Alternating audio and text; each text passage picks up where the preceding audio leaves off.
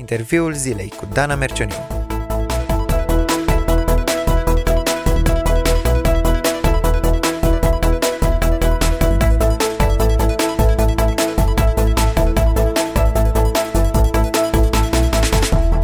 Tragedii neștiute de noi se întâmplă la tot pasul.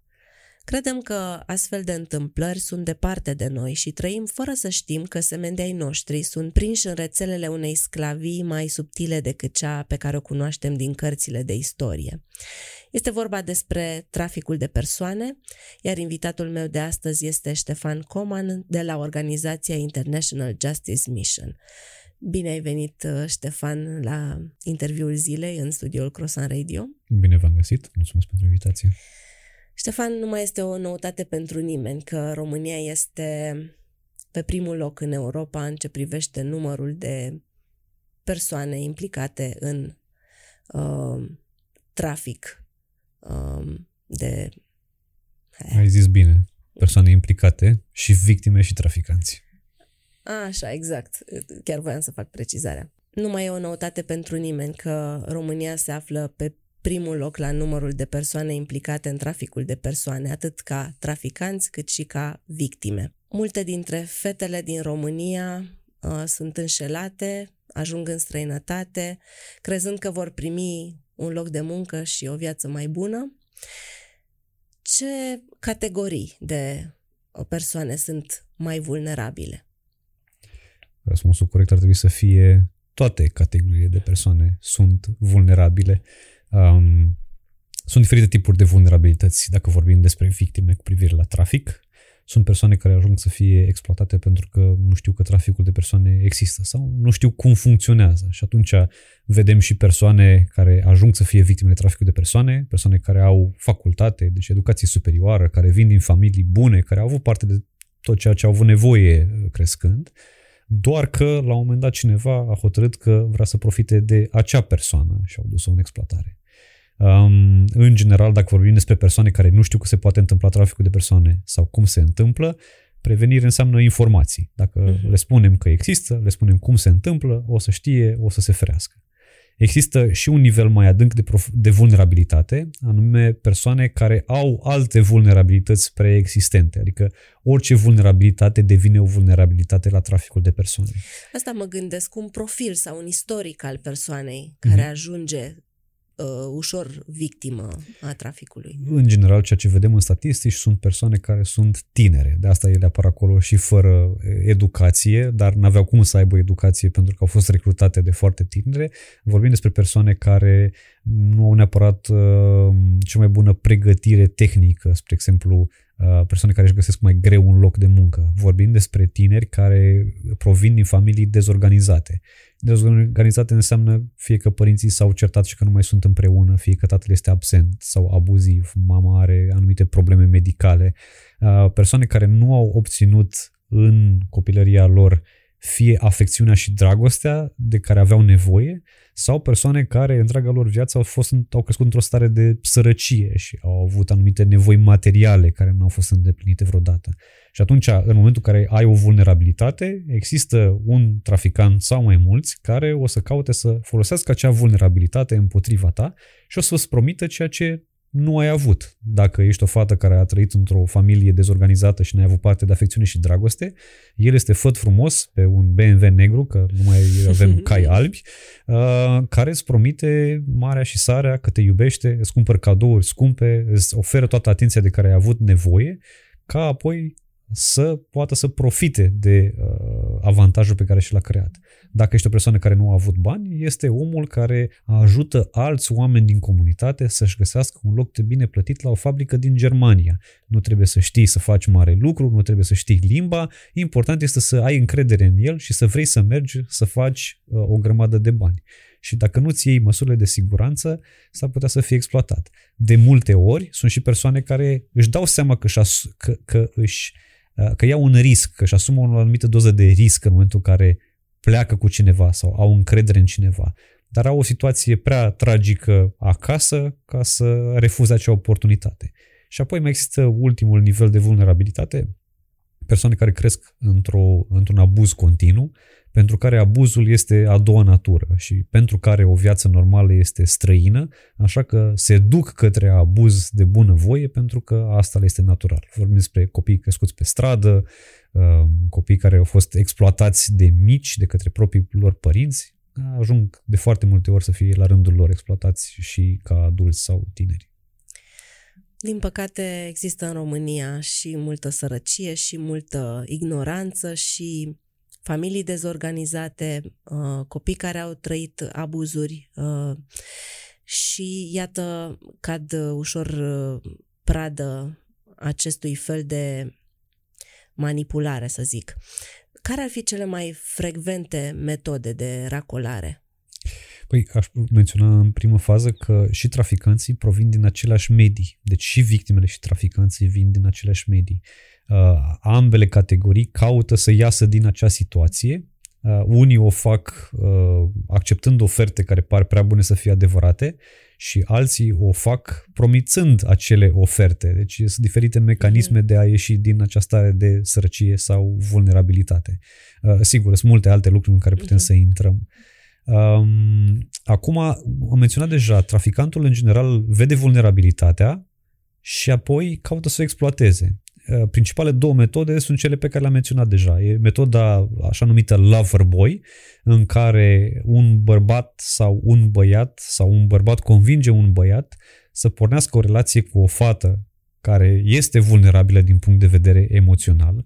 Uh, atenție, mulți dintre noi suntem vulnerabili din punct de vedere uh-huh. emoțional și vrem uh-huh. să fim vulnerabili uh-huh. uh, cu cineva dar uh, profită și de izolarea persoanei respective, uh, joacă un rol de iubit perfect ca mai târziu să o convingă sau să o forțeze să lucreze în prostituție ca el să obțină banii respectivi.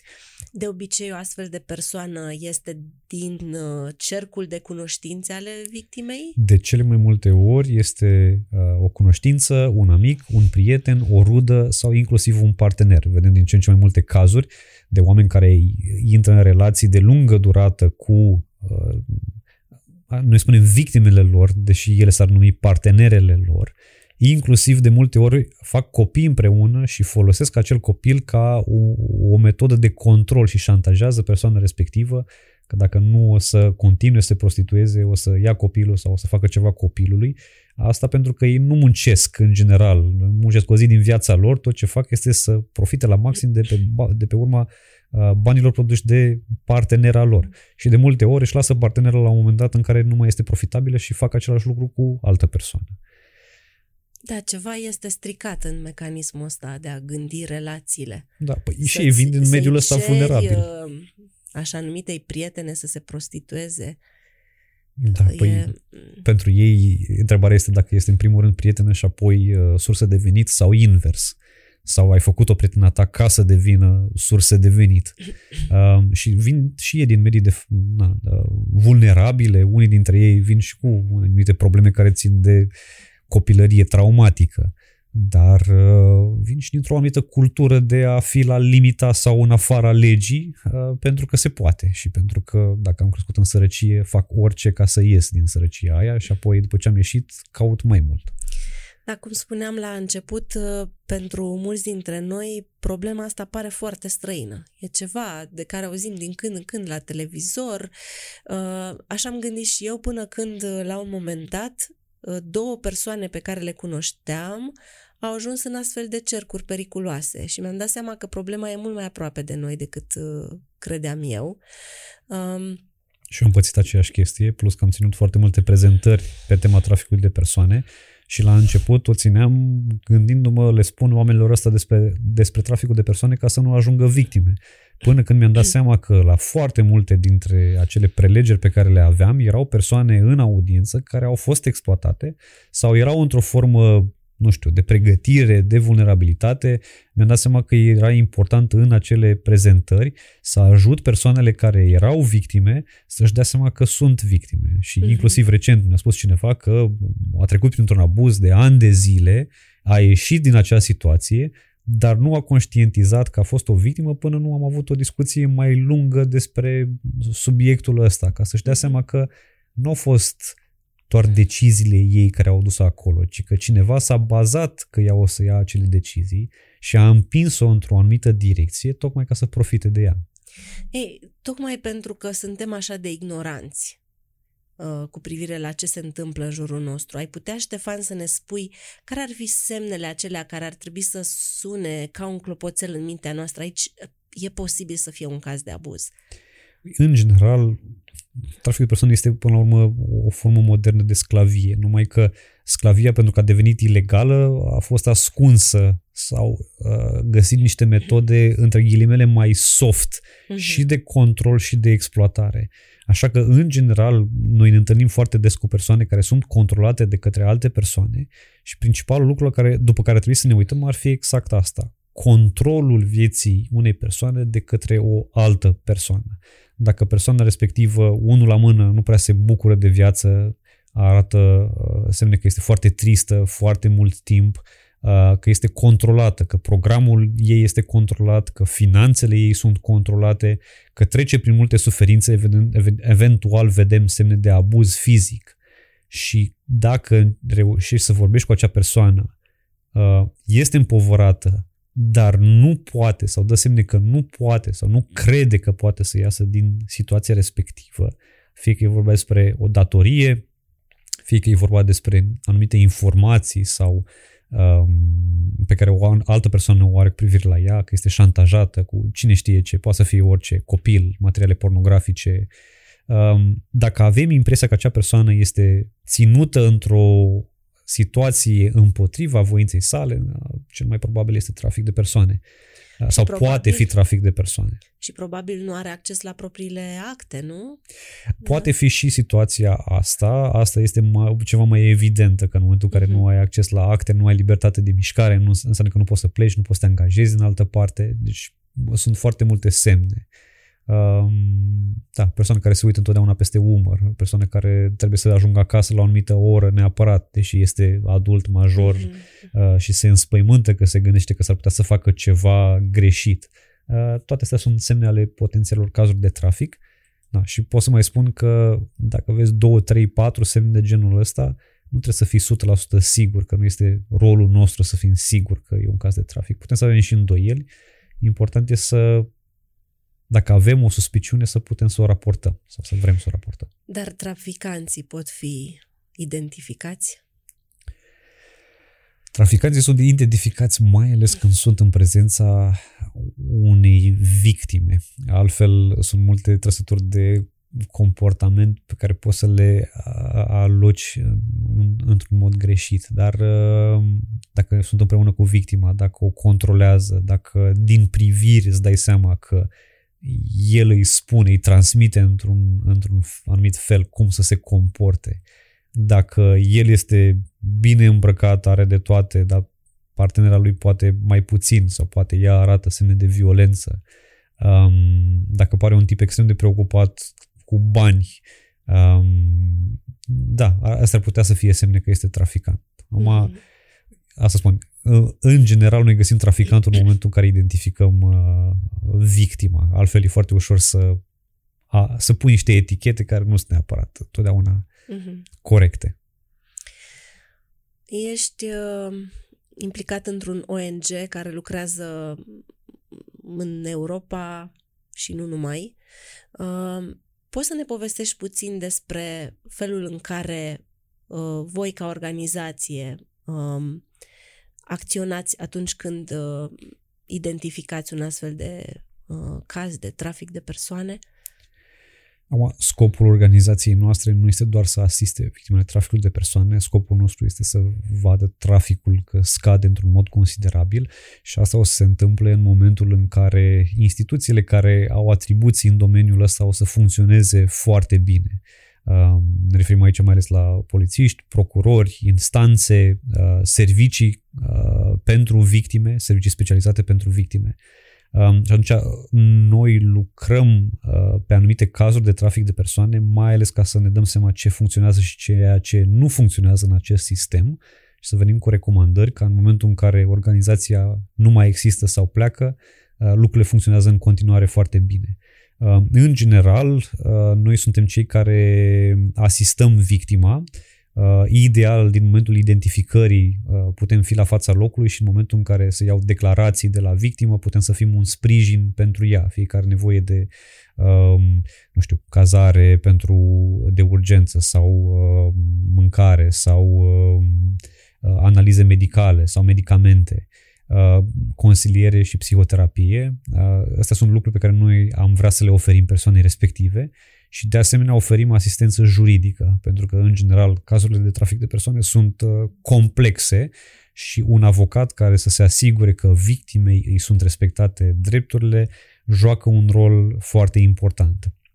Și avocatul este persoana care o ajută, ajută acea persoană să um, navigheze sistemul de justiție și eventual să primească și despăgubiri pentru, pentru exploatarea sa scopul final până la urmă este ca persoana respectivă să fie uh, rest, nu știu cum să spun, vindecată, restaurată, reintegrată în societate. Sunt foarte multe cuvinte, niciunul nu surprinde 100% uh-huh. Mhm. scopul final, pentru că e un eveniment care te transformă și așa că nu revii la starea la care ai fost, dar ajungi într-o stare de stabilitate și te simți stăpână pe ta, propria ta viață uh-huh. sau stăpân pe propria ta viață. Uh, în mod ideal dispare și vulnerabilitatea care poate te-a ajuns, uh, te-a adus în acea situație. Um, și dincolo de asta, cum am spus, scopul nostru nu este numai ca să ajutăm aceste persoane, ci să ajutăm și sistemul să ajute astfel de persoane. Din ce îmi povestești, văd că e o acțiune interdisciplinară. Uh-huh. Uh, lucrați și mm, asistent social și uh, psihologi sau psihoterapeuți și polițiști și uh, procurori. Uh, cum faceți workflow-ul ăsta să meargă? Mi se pare greu, instituții cu programe diferite, uh, obiective diferite să fie puse împreună în realizarea unui caz. Depinde, fiecare caz este diferit, deci uh, în faza inițială trebuie să fie făcută o oarecare uh, evaluare a nevoilor victimei și să fie bine documentat cazul în sine ca să înțelegem exact care sunt nevoile. Acum lucrăm cu anumite instituții și pentru detectarea uh, proactivă a traficului de persoane. Spre exemplu, avem săptămâna asta un training cu inspectorii de muncă Uh, pentru că inspectorii de muncă merg, verifică firme și dacă cineva este exploatat prin muncă forțată, noi sperăm că vrem să ne asigurăm că ei au instrumentele necesare și cunoștințele necesare să poată detecta acel caz, să notifice către poliție și poliția să poată uh, interveni în acel caz. Uh, atunci ne uităm foarte mult la care sunt oamenii care ar putea să uh, care ar putea detecta cazul de trafic, Uh, care sunt primii oameni care răspund, care intervin în acel uh, dosar, care sunt oamenii care intervin mai târziu în el, care sunt oamenii care judecă aceste dosare și să vedem exact ce prejudecăți au ei, ce pregătire au ei. Um, nu știu ce să spun decât că e un domeniu foarte complex și petrecem foarte mult timp analizând problemele, nevoile, cauzele și potențialele soluții care vin și ele într-un, într-un mod multidisciplinar. Deci uneori trebuie să iei și fiecare domeniu în sine și să vii cu niște propuneri, dar trebuie să și aduci oamenii împreună la masă ca să-ți dai seama ce funcționează cel mai bine pentru omul care este în acea poziție, în relație cu omul care este în cealaltă poziție. Exact asta voiam să te întreb și eu. Am vorbit de oameni care privesc din afară cazul, dar eu cred că și victima poate juca un rol activ în um, rezolvarea propriului ei caz. Uh, ce trebuie să facă o persoană prinsă în uh, prostituție, de exemplu? Acum, dacă ești o victimă prostituției, nu înseamnă neapărat că ești victima traficului. Asta ar fi o distinție importantă, deși linia este foarte greu de trasat între prostituție și trafic de persoane. Uh, pentru că majoritatea persoanelor care lucrează în prostituție au uh, fost abuzate sexual de mici, uh, n-au crescut în cel mai bun mediu, au descoperit că la un moment dat pot obține bani pentru serviciile sexuale pe care le oferau până atunci, ori gratis, ori pentru diferite favoruri și în general a fost o persoană care a stat în, sau care stă în spatele muncii ei în prostituție și de obicei ia mai mulți bani decât ea. Um, și atunci, dacă ești o victimă traficului de persoane, cred că cel mai primul lucru pe care trebuie să-l faci este să îți dai seama că ești o victimă. De cele mai multe ori, o victimă traficului de persoane, um, ca să înțeleagă că este o victimă, trebuie să se uite la povestea altcuiva care seamănă foarte mult cu a ei, să se gândească la celelalte persoane care sunt în jurul ei sau cum ar fi dacă propriului copil sau unei persoane pe care o cunoaște i s-ar întâmpla ceea ce i s-a întâmplat ei. Și poate asta o ajută să-și dea seama că nu au fost doar deciziile ei care au adus-o acolo. În general, oamenii care trec prin experiențe traumatice caută să raționalizeze propria experiență. Uh, e foarte greu să te uiți în oglindă și să te consideri victimă, să recunoști că cineva a putut să profite și să te abuzeze într-un hal fără de hal. În condițiile în care oricum imaginea de sine e praf da. de la început. Și ca să compensezi, ca să reușești să te uiți în oglindă, atunci încerci să faci acea imagine de sine mai puțin praf, spunând că este decizia ta, că e ok, că ce contează, că sunt și alții care fac, că tu faci mai mulți bani decât uh-huh. ăla de lângă tine care are mai multă școală și așa mai departe. Uh-huh. Și e un proces foarte dificil să ai acea putere uh, interioară, să spui, da, mi s-a întâmplat ceva, nu am putut face nimic, e ok că nu am putut să fac nimic și n-am putut să iau altă decizie pentru că eram prea tânără, prea slabă, prea vulnerabilă pentru că a profitat de mine. Și în momentul în care recunoști lucrul ăsta, poți să faci primii pași. Uh, în general, asta se întâmplă cu motivația uh, îndreptată spre copii sau alte persoane care suferă sau ar putea suferi același abuz.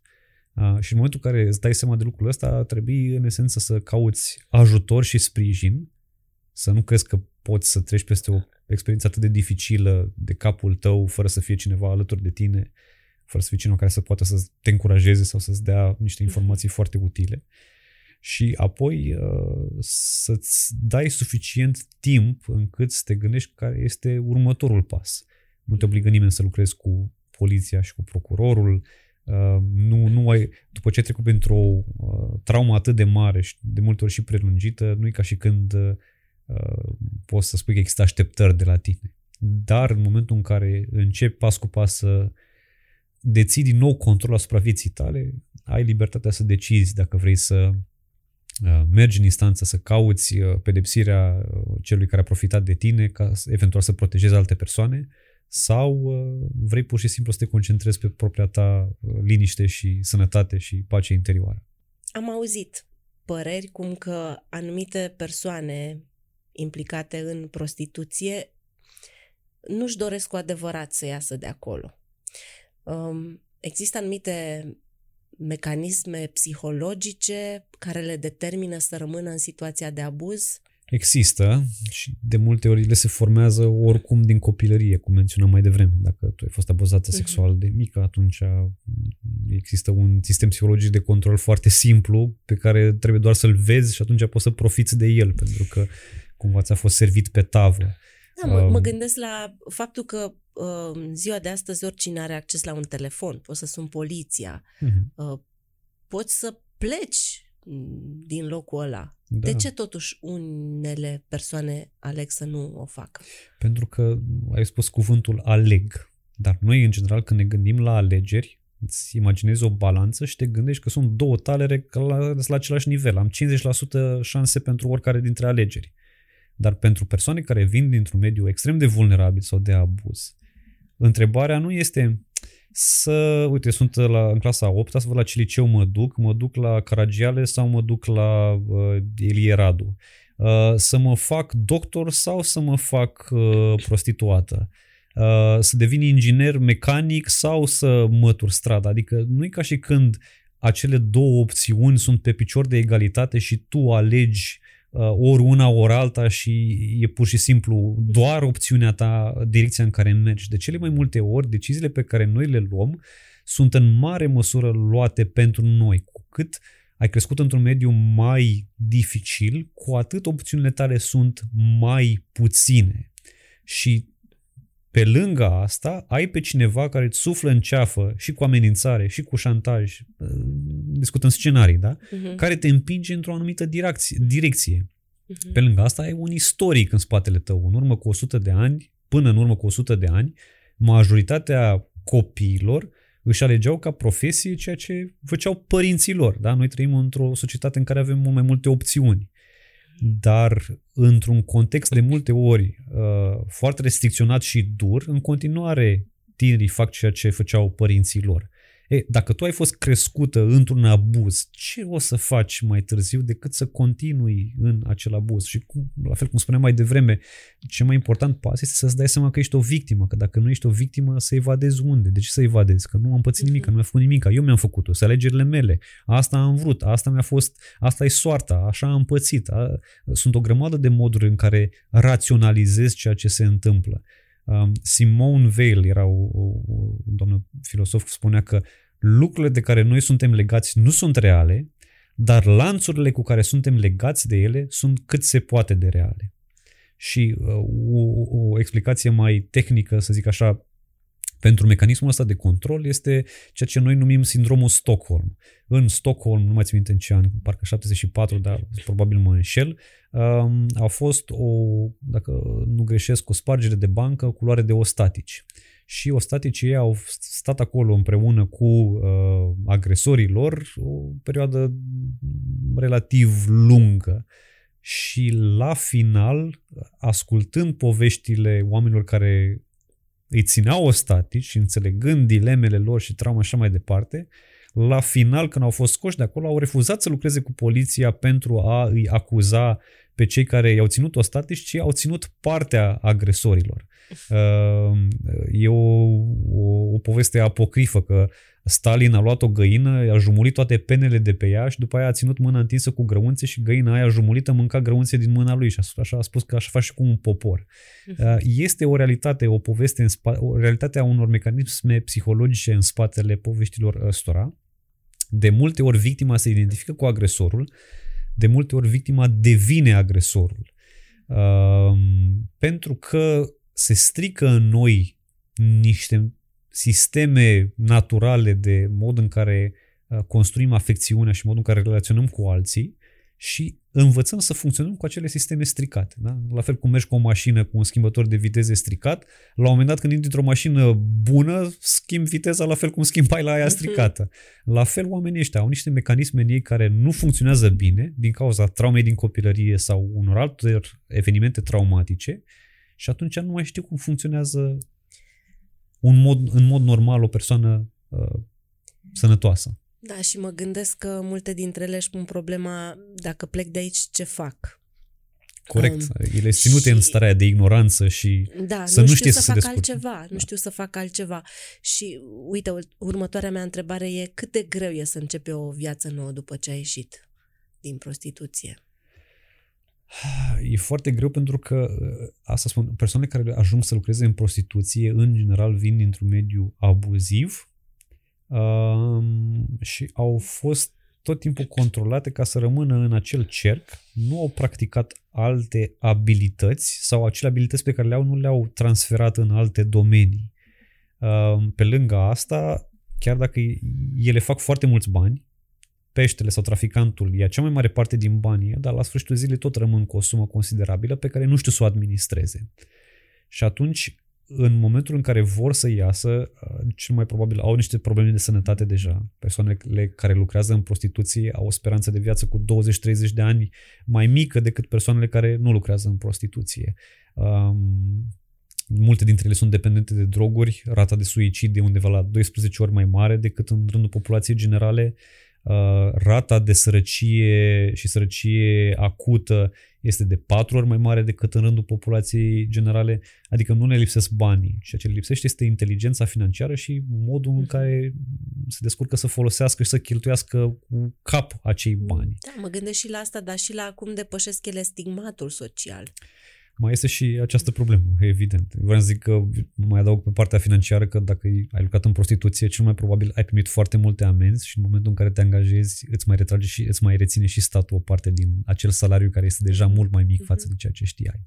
Și apoi în ceea ce privește stigmatul social, oricum este dificil. Ai crescut, ai lucrat într-un mediu abuziv, zi de zi ai suferit abuzuri, da? Um, și nu mă refer doar la faptul că ai prestat servicii sexuale. Um, cred că s-a făcut un studiu la un moment dat, 70 ceva la sută din, victim, din, din persoanele care lucrează în prostituție au suferit violență fizică severă într-o perioadă de șase luni, în ultimele șase luni. Uh, și atunci tu intri într-un mediu profesional unde o să ai aceleași tendințe și apucături pe care le-ai avut înainte. Ai niște mhm. chestii care sunt prea adânc uh, împământenite în obiceiurile tale ca să funcționezi ca, uh, ca să funcționezi normal. Și atunci ai nevoie de o rețea de suport și sprijin foarte uh, bună, da, cu foarte multă răbdare ca să poți să funcționezi. Un copil care crește în sistemul de protecție socială are nevoie de 6-7 locuri de muncă până se stabilizează și poate să țină un loc de muncă. Dar o persoană care a trăit nu numai într-un orfelinat sau un centru de plasament, ci pe străzi în fiecare zi, că plouă, că ninge, că bate soarele, a prestat uh, în mașini, în tiruri pe centură, niște servicii mult mai abuzive. Ele de câte ori au nevoie să fie reangajate ca să poată să, să, să țină acel stil de viață.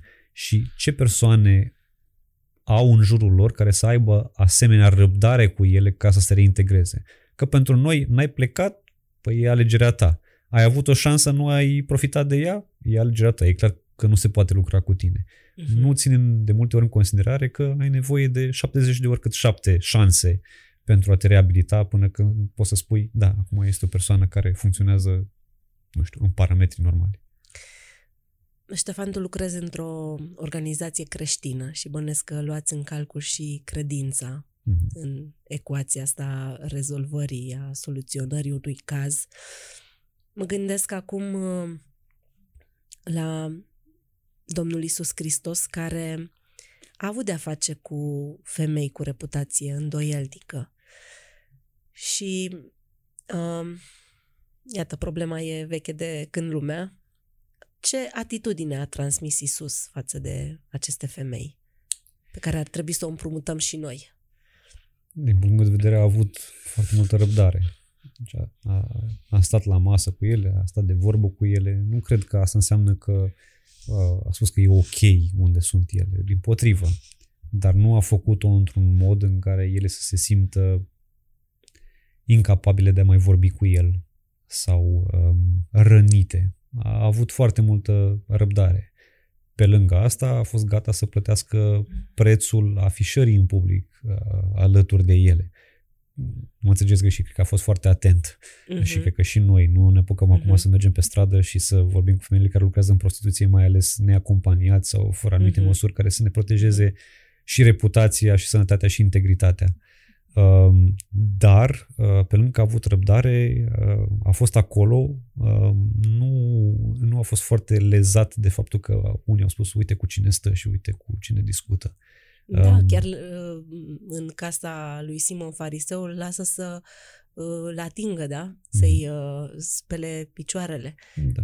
cu lacrimile ei. Și cred că pentru și... o persoană care este obișnuită să, să se aștepte de la ea un singur lucru, uh-huh să o tratezi ca pe o persoană, să o asculți și să nu te uiți în jos la ea, cred că e un lucru extrem de valoros, pentru că până la urmă aia este, ăla este primul lucru care o ține acolo unde este.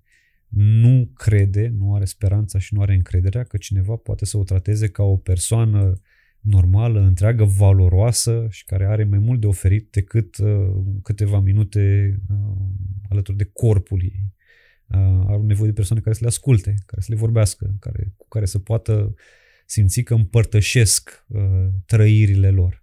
Și, în general, oamenii din jurul nostru sunt oglinzile noastre. Noi, de multe ori, când mergem să ne povestim oful cuiva, în funcție de persoana care îi povestim oful, ne dăm singuri uh, o reflexie. Deci persoana respectivă nu trebuie să spună ceva, că tu, prin ochii ei, te uiți la tine. Și dacă tu reușești să construiești un mod de raționare sau o relație sănătoasă și să rămâi integru în ea, în momentul în care ea îți povestește despre viața ei, își dă singură uh, lecția pe care tu ai vrea să-i o transmiți. Isus nu a aprobat uh, acest stil de viață. Fiecarei femei spunea du-te și nu mai păcătui. Dar, uh, într-adevăr, aici cred că avem de învățat um, să le acordăm demnitatea de ființe umane și pentru asta nu avem nevoie de putere decizională, nu trebuie să lucrăm într-un ONG, uh, nu trebuie să facem parte dintr-o instituție a statului, ci pur și simplu să ne trăim viața creștină, așa cum mm. ne-a învățat Hristos. Și să încercăm să avem așteptări uh, uh, echilibrate. Uh, pentru mine, unul dintre lucrurile care mă ajută foarte mult uh, prin faptul că sunt credincios este modul în care Isus se raportează la durere și la suferință. Uh, și la faptul că nu depinde de mine vindecarea lumii și a oamenilor din jurul meu. Eu nu sunt chemat să le rezolv problemele. Adică răspunsul lui Isus la problema suferinței nu a fost să o facă să dispară, uh, nici să o ignore, ci a fost să vină și să uh, sufere alături de noi, să sufere la rândul lui.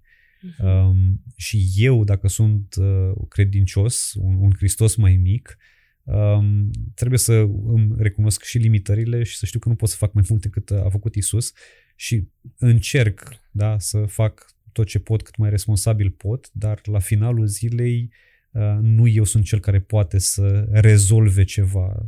Eu sunt chemat să fiu credincios în, în locul în care sunt, uh, sunt chemat să, să am răbdare cu cei din jurul meu, sunt chemat să le spun cum văd eu lumea și uh, să ofer un cuvânt bun, o vorbă bună la timpul ei, uh, dar trebuie să am niște așteptări destul de uh, realiste cu privire la oameni, să nu spun că, a, vai, am investit și nu am primit, uh, uh, nu știu, return on investment, că dacă ne uităm din punctul ăsta de vedere, uh, noi suntem toți o pagubă pentru Dumnezeu.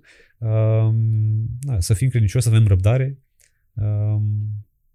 nu să avem neapărat întotdeauna acele rezultate. Roada nu înseamnă că omul ăla s-a schimbat, roada înseamnă că eu am mai multă răbdare, că eu am mai multă iubire, că eu reușesc să rămân integru uh, arătând uh, iubirea celor din jurul meu. De asta vă vor cunoaște oamenii că sunteți ai mei, pentru că vă iubiți, uh-huh. că se vede lucrul ăsta. Uh-huh. Și atunci cred că e important și din punctul de vedere al ceea ce oferi oamenilor din jurul tău, dar și ceea ce îți oferi ție, anume o, o presiune ceva mai mică, uh, mai ales când vorbești despre niște povești care la rândul tău te traumatizează pe tine, pentru că să asculți durerea uh, cuiva înseamnă o durere și pentru tine. Noi avem tendința asta sau mecanismul ăsta prin care preluăm trauma celorlalți și trebuie să avem grijă și la asta și la propria noastră uh, viață interioară în momentul în care ne apropiem de povești dureroase. Mm-hmm. Și probabil să ne asumăm că e nevoie de o investiție de durată în relația cu astfel de persoană, uh-huh. ca să poți să o ajuți în mod real.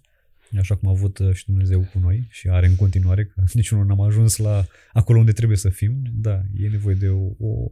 Și aici este echilibru care este mai greu de găsit, cred că pentru foarte multă lume, uh, măsura în care reușești să rămâi alături de persoana respectivă, fără să fii neapărat de acord cu deciziile ei, Uh, și în același timp fără să o uh, te uiți la ea ca și când a, ai ratat șansa, că trebuia să faci mai bine, că ai fi putut să faci mai mult. Adică se poate, dar este într-adevăr mai greu și asta spun, trebuie să ne uităm și la propriile noastre inimi, că uneori vrem să fim noi mântuitorii uh-huh. și uneori suferim atât de mult încât ne este greu să rămânem acolo aproape. Și igienă psihică și uh, oamenii în jurul nostru uh, avem și noi nevoie, nu numai persoanele respective despre care vorbim, am vorbit până acum.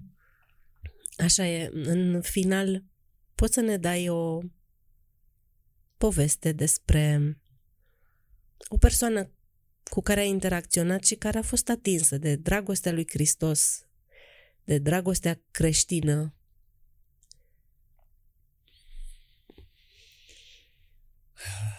de dragostea creștinilor, mai exact. Da, aici e, e, e partea mai... Um, e greu când vrei să îți dai seama care din care este... Nu știu exact cât să vorbesc despre povești pe care le-am auzit sau povești pe care le-am trăit. Um, dragostea perfectă, până la urmă, cred că presupune inclusiv să le spunem oamenilor despre ce are Dumnezeu pentru ei. Um, dar oamenii în general nu acceptă sau de multe ori nu acceptă tot ceea ce tu le spui deodată. Um, nu știu dacă am menționat mai devreme că am avut o discuție recent cu cineva care a spus, mi-am dat seama că am fost uh, victimă după o discuție cu tine. Adică nu știu că am fost abuzat, am știu că mi s-au întâmplat niște lucruri, dar nu puteam să verbalizez, să spun uh, am fost o victimă sau o victimă traficului de persoane. Um, și asta n-a venit din urma, vai că am spus cuvintele potrivite, ci că am avut relația potrivită în care am, m-am prezentat așa cum sunt 100%, n-am ascuns nici partea de credință și inclusiv era o persoană pentru care mă rugam, chiar dacă ea în sistemul ei de gândire, rugăciunea era foarte apropiată de meditație sau de alte practici asemănătoare. A acceptat o parte a acelui mesaj ceea ce mi s-a întâmplat mie, nu numai că n-a fost ok, multe din deciziile mele au fost pentru că eu nu am fost ok și cineva a profitat de pe urma asta și a avut intenția de a mă ține acolo. Um, și a aflat asta prin relația cu cuiva care nu avea un interes direct în, în, ca ea să realizeze lucrurile astea. Și vedem exact ce ne rezervă viitorul. A fost o persoană care a crescut într-un mediu vulnerabil, uh, familial vulnerabil, a plecat de acasă de vreme ca să dea peste cineva care a făcut-o să simtă valoroasă, cu mult potențial, foarte frumoasă, uh, ca să o abuzeze uh, și mental și psihic timp de câțiva ani buni și a ieșit din relația aia printr-o altă relație care nici n-a fost cea mai bună, dar a fost singurul mod în care a putut să iasă de acolo. Vezi, ai spus ceva important, se simțea valoroasă. Cred că dacă reușim să redirecționăm aceste persoane spre Dumnezeu și să le spunem că El, uh, în calitate de creator al lor, uh, chiar le consideră valoroase și prin faptul că Isus a murit pentru ele uh, capătă și mai multă valoare, cred că e un mod în care putem ajunge la sufletul lor. Eu ce puțin asta încerc cu fetița mea să o fac să simtă așa de iubită, încât în momentul în care vine cineva și spune că o iubește și o, fac, o face să simtă specială, spune, a, da, e ok, că asta am primit acasă tot timpul, atunci că um, eu decid cumva, nu ești singura mea opțiune, nu mi-e frică că o să rămân vreodată neiubită. Um, și da, e un aspect foarte important. Uh, micșorez vulnerabilitatea respectivă, în orice persoană care este într-un context social sănătos, uh, scade vulnerabilitatea am inclusiv povești de persoane, uh, am eu povești. Știu un caz în care era o fată, uh, nu știu toate detaliile despre caz, știu de la o, o parteneră, uh, o persoană cu care am lucrat uh, la un moment dat, dar sunt sigur că venea dintr-o familie de credincioși, uh, a făcut parte inclusiv dintr-un proiect de prevenire a traficului de persoane și la un moment dat uh, a intrat în legătură cu cineva pe internet care spunea că e din altă țară, de fapt era român, dar i-a spus că e britanic, care lucrează în Olanda și că ajută persoane din estul Europei care au nevoie de bani pentru facultate să facă, uh, să facă bani și oferea locuri de muncă în uh, restaurantul lui.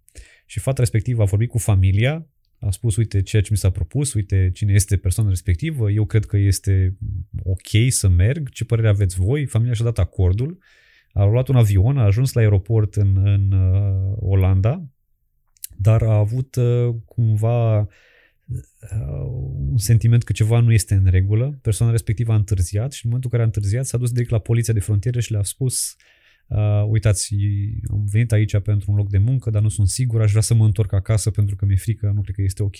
Și poliția din Olanda, mai ales fiind destul de uh, bine pregătită în domeniu, a spus ok, poți să ne arăți cine este persoana? A deschis profilul lui, l-au văzut, l-au căutat pe baza de date, era căutat de Interpol uh, Uh, pentru mai multe lucruri uh, care aveau de-a face și cu uh, exploatarea sexuală.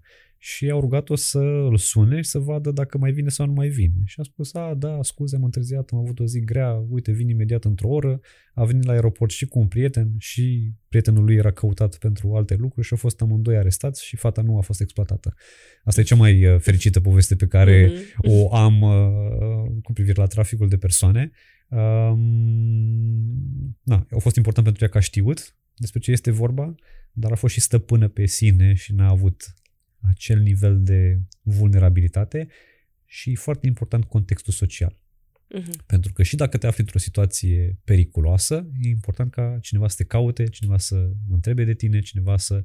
În general, persoanele care au un cerc social mai strâns sunt mai puțin vizate, dar venind la ceea ce spuneai tu, da, oricând ajuți pe cineva să simtă valoros și ești într-o o comunitate de genul ăsta, uh, o ajuți. Și important ca acea comunitate să fie și una deschisă, uh, să invite tot felul de oameni în, în mijlocul ei uh, și să aibă și răbdare când e nevoie. Mulțumesc mult, Ștefan, pentru informații, explicații, pentru povești. Mulțumesc și eu. Um, nu pot decât să-mi doresc ca um,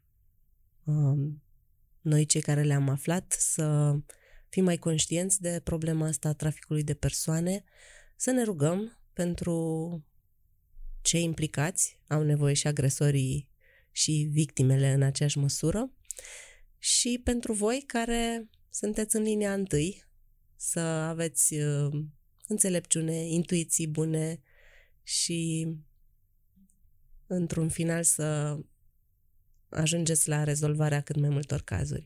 Mulțumesc foarte mult! Mulțumim și dumneavoastră. Ați ascultat interviul zilei.